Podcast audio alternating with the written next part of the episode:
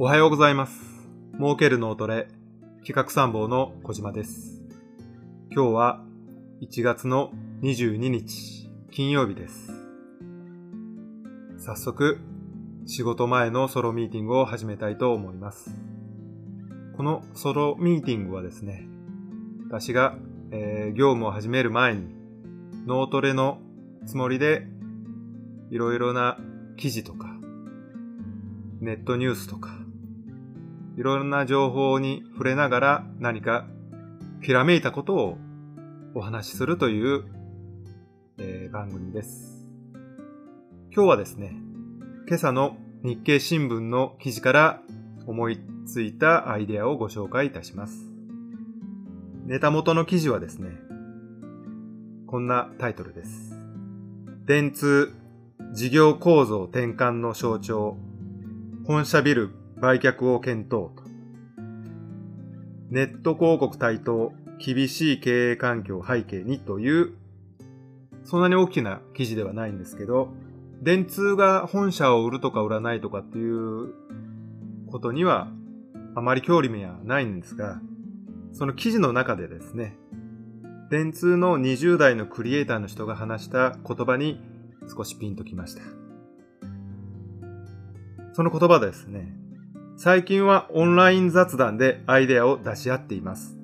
オンラインでの社内会議に自宅から出席。その合間に同僚たちと雑談をしながら意見交換をするそうです。テレビ CM などの広告制作についても思いついたアイデアを気軽に壁打ちができる場は大事だが、リアルでなくても良いことに気づいたという記事の中に書かれてありました。いや、確かにですね、私も壁打ちはします。一人壁打ちもしますし、他人といろいろ話しながらアイデアを探ったり、ひらめいたり、いろいろこういたします。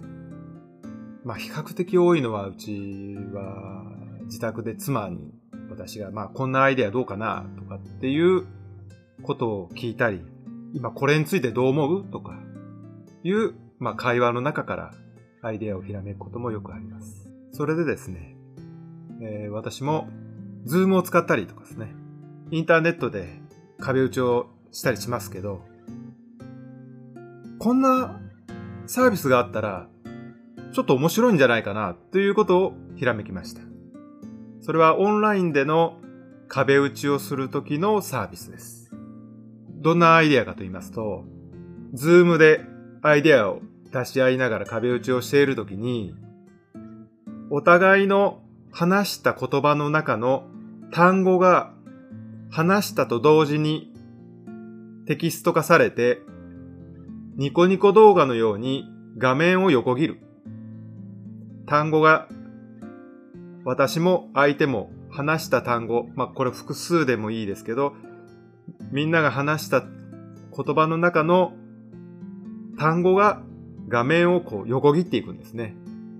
話した単語が横切って、あ、これ面白いと思った時は画面をタッチしたり、マウスで単語をキャッチすると。そのキャッチした単語は止まったり、別の場所に溜まったり、話した言葉が単語でずっと流れていく中でキャッチする。あ、これ面白そう。あ、これまだひらめきがありありそう。その単語について、例えば関連語をさらに出したいときは、関連語とすると、その単語の周りに、バッとこう、いろんなネットで検索された関連の言葉とか、類語とか、あとは反対語とか、そういう情報が、そのキャッチした単語に、えーこう周りに、放射状に出てくると。こういうのを繰り返しながら、またいらない。あ、これ面白い。で、膨らまして、あ、まあ、やっぱりいらない。こう、会話の中で画面上でそういう遊びができると、結構面白いアイデアに発展するんじゃないかと。お互い話したことが目に視覚としても現れるので、非常に情報も共有しやすいですし、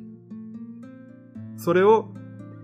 取っていくことで、またお互いにそれの、それに共通したことで、またアイデアの壁、壁打ちができると。こんなサービスを思いつきましたが、どこかの企業が作っていただけると嬉しいです。今日は以上です。何か事業の参考になれば幸いです。今日も一日頑張っていきましょう。バイバイ